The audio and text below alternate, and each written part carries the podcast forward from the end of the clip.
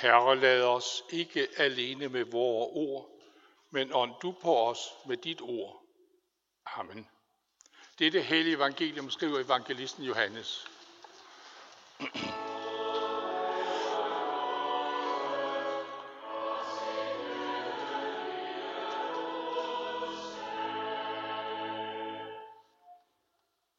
Jesus sagde, ikke for dem alene beder jeg, men også for dem, som ved deres ord tror på mig, at de alle må være et, ligesom du, Fader, i mig og jeg i dig, at de også må være i os, for at verden skal tro, at du har udsendt mig. Den herlighed, du har givet mig, har jeg givet dem, for at de skal være et, ligesom vi er et, jeg i dem og du i mig, for at de fuldt ud skal blive et, for at verden skal forstå, at du har udsendt mig og har elsket dem, som du har elsket mig.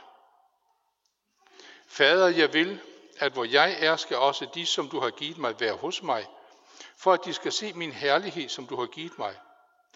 For du har elsket mig, før verden blev grundlagt, retfærdige Fader.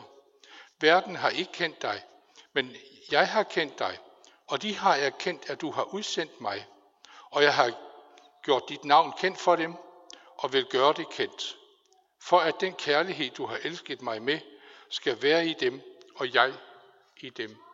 Amen.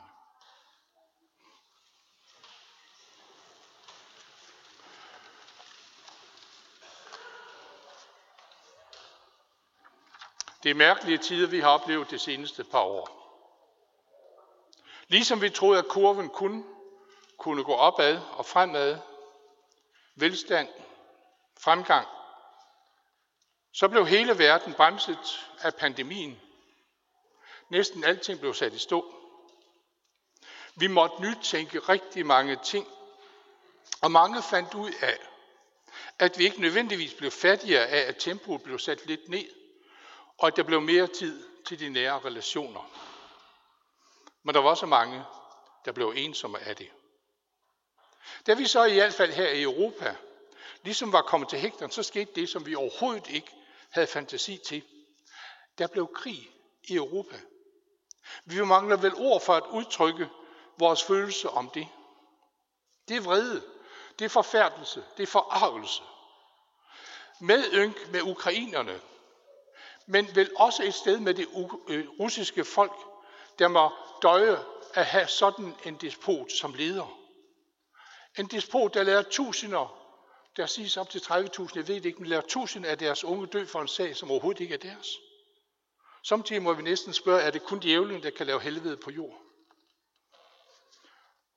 Vores medynk med ukrainerne og de daglige nyheder fra slagmarken bringer så for mange erindring om besættelsen her, sådan som vi bliver mindet om den hvert forår med 9. april og 5. maj.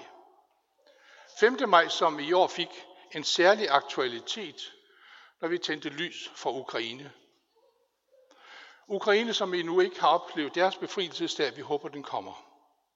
Men vi fik så også repeteret nogle af de afskedsord, som frihedskæmperne skrev i breve til deres kære. Det var stærke og velvalgte ord, for de var så vigtige, som at de vidste godt, de var det sidste. Jeg nævner det, fordi Prædiketeksten, vi har hørt her, det er sådanne afskedsord.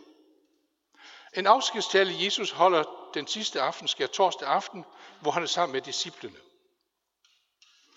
Som de dødsdømte frihedskæmpere, så ved han, at i morgen skal han tages til fange og dømmes, og de skal skilles.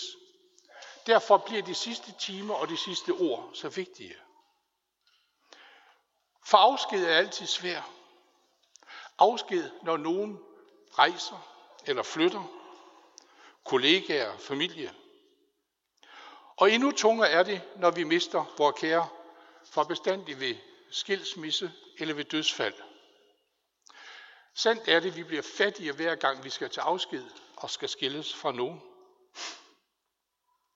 Et par fremtrædende, et par fremtrædende emne i teksten her, jeg må godt indrømme, at den er, den er indviklet, men sådan kan Johannes godt samtidig være, Et par fremtrædende begreber, det er fællesskab og så at være et. Når Jesus taler om at være et, så taler han om at have fællesskab med hinanden. Have omsorg for og kærlighed til hinanden, som vi jo især kender det fra familien. Men han taler ikke om at være ens, eller at gøre sig til herre over hinanden. Det drejer sig tværtimod om at respektere hinanden, stå sammen, hjælpe hinanden, støtte hinanden. Sådan som vi jo er blevet udfordret til det de seneste par år i familien, i vores folk. Hører vi efter?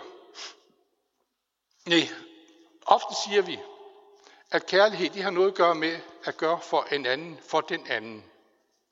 Og det er jo sandt, men spørgsmålet er, om der ikke også er en sandhed i at forbinde ordet kærlighed med ordet sammen. At være sammen og gøre sammen. Sådan sagde dronningen for år tilbage ved en af prinsernes bryllup, jeg husker ikke hvems. Hun sagde, at ægteskab består af tre, af dig, mig og os. Dig og mig bliver ved med at være dem, vi er, men vi får fællesskabet også. Fællesskabet. Sådan gælder det jo i hvert fald i et ægteskab i en familie. Og det er jo netop fællesskabet, der går fløjten, når kærligheden forsvinder. Sådan kan det måske være et billede på det, at vi skal være et, men vi skal ikke være ens. Verden bliver større og rigere, når forskellige, altså forskellige, får fællesskab og bliver et. Det er ikke godt for mennesket at være ene, det så, og det sagde Gud allerede ved skabelsens morgen, og det er sandt. En enke, jeg besøgte et par måneder efter begravelsen af hendes mand, sagde flere gange, at ensomheden, det er det værste. Men i alle forhold, der er fællesskab vigtigt. Det er det også i kirken. Og det blev meget anskueligt gjort i de perioder det seneste par år, hvor vi ikke måtte mødes til gudstjeneste. Om en uge skal vi fejre pinse. Vi skal fejre Helligåndens komme, men vi skal også fejre kirkens fødselsdag, siger vi. Sådan kan det være godt at besinde sig på, hvad kirke er. Jo, det er jo netop det at være et. For kirke er fællesskab, sådan som vi heldigvis får lov til uden problemer at opleve det i vores land. Men igen er det vigtigt at bemærke, at Jesu bøn for enhed er ikke en bøn om, at de skal være ens. Tværtimod, så må det at være et, så må det indeholde et mål af storsind, af forståelse og af tolerance. For det er jo sandt, hvad Løstrup siger, at vi holder hinandens liv i vores hænder. Sådan er vores fællesskaber vigtige. Det er svært at tro alene. Vi synger i en salme, at Guds ord det er vort arvegods. Det skal vort afkomst være. Vi skal række det videre. Og sandheden af de ord oplever vi vel aldrig tydeligere, end når forældre bærer deres børn til dåben, som vi oplevede det før. Bedsteforældre og slægten er med. Derfor er det godt, at kirken igen er åbne, sådan at familien kan samles og være med ved børnenes dåb og de unges konfirmation, som jo er ved at være overstået for den her sommer. Jeg var heldig at have et hold konfirmander, som jeg fik lov at konfirmere, og jeg kan sige, at de unge er mere afklaret end for år tilbage med, hvad det hele går ud på. For gavernes skyld? Nej, nej. Nej, det er ikke det vigtigste. Det er ikke det vigtigste, det er det med troen. Men samtidig må vi jo indrømme, at det med troen er alt, ikke altid helt nemt for de unge. Det fortæller en kollega om. Det var ikke hans konfirmand, det er ikke vigtigt. Men øh, det var tæt på konfirmationen, og så er det, knægten siger, jeg vil ikke konfirmeres, jeg tror ikke på Gud. Det udsagn rystede forældrene så meget mere som, at det skete ikke i en moderne storby, men det skete ude på landet en gang i 50'erne. Der skal være konfirmation nu. På den store gård, den med de fire skorstene.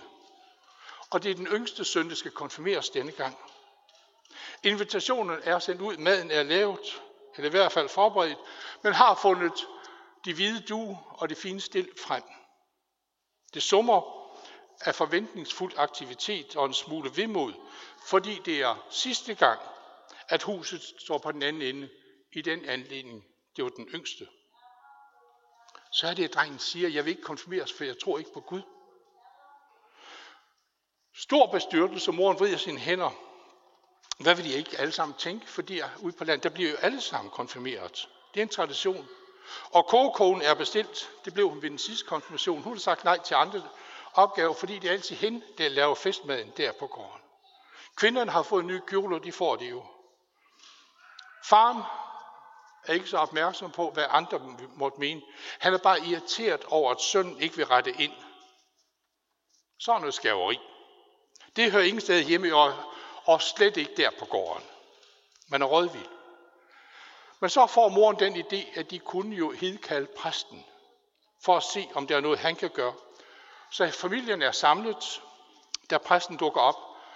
Også den gamle bedstemor, som bor på aftægt på gården. Præsten taler med drengen, men han fornemmer hurtigt, at det her det er ikke en fix idé. Drengen er præcis så anfægtet som en 13-årig, der kun tror på det, man kan måle og veje. Nu engang er det. Han synes ikke, han kan stå inde for et ja, og han ved, det er forkert at lyve, siger drengen. Så for ham er der ingen vej tilbage. Han kan ikke, og han vil ikke. Så tavsheden breder sig. Alle tænker på, hvilke konsekvenser drengens manglende ja til konfirmationen får. Præsten, som ellers er parat til at gå langt for familiens skyld, synes ikke, at der er nogen udvej. En så klar antibekendelse kan han ikke sidde overhøre. Så hvad gør han, den kloge mand? Ja, det er præsten, jeg mener. Stilheden brydes, da den gamle bedstemor stilfærdigt spørger, jamen kan jeg så ikke få lov til at tro for ham? Det forlyder ikke, men måske var det hende, der engang, da han blev døbt, også sagde ja for ham. Men de tænker så, det knager. Forældrene synes, at det er nok den mindst ringe løsning. Præsten kan leve med det. Men hvad med drengen, konfirmanden? Alles øjne hviler på ham. Hvad siger han? Ja eller nej? Jo, er hans tøvende svar. Det kunne man nok godt leve med, at der, skulle vi sige igen, var en, der sagde ja for en. Ikke en hvilken som helst en, men en bedstemor. En elsket bedstemor. Og sådan bliver det. Drengen bliver konfirmeret sammen med de andre. Festen bliver holdt med suppesteg og is og taler og sange og andagsgild og alt, som hører sig til. Så alle er glade. Det er også konfirmanden, som har fået løftet den tyngende, det tyngende ansvar for sin egen frelse fra sine spinkle skuldre. Se den her lille historie fra det virkelige liv, for at belyse, hvor vigtigt fællesskab er. Hvordan troen altid lever i forhold.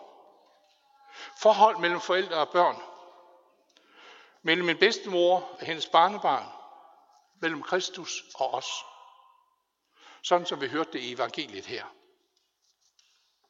Jesus beder for os, som bedstemoren beder for sit barnebarn. Han tror for os, som bedstemoren tror for sit barnebarn. Han gør sig til et med os, som kærligheden altid gør det. Stiller sig på vores side og dækker os ind. Sådan sang vi i salmen før 493, Gud Herren så til jorden ned. Det var derfor, vi skulle synge den. Derfor sang vi i vers 4, Nu Jesu tro er alt min trøst.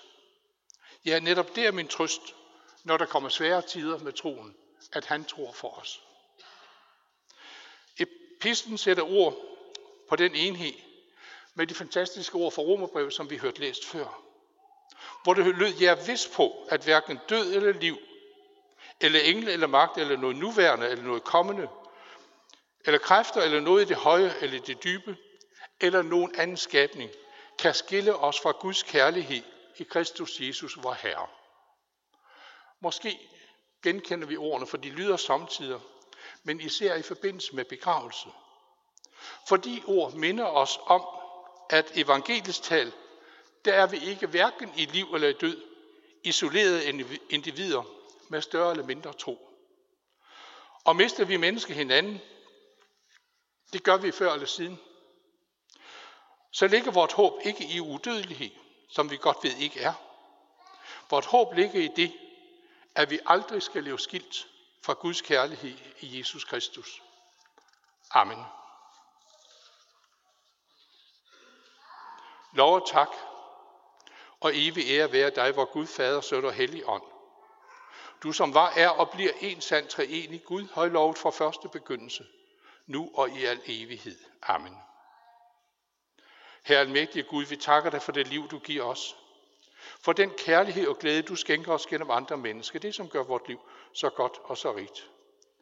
Vi beder for børnene, pigerne vi døbte, Maja, Karoline, Sofie og Astrid. Lad dem mærke, at de altid er din hånd, og at du aldrig slipper dem. Hjælp os til ikke at overse med mennesker i nød, men gør os vilje til at være medarbejdere på hinandens glæde. Her fjern den mistillid, den mistro og misundelse imellem os, som medfører så meget ondt. Vi beder for freden i verden, hvor den er truet, og mennesker lever i frygt. Vi beder for de millioner voksne og børn, som må frygte og flygte fra deres hjem.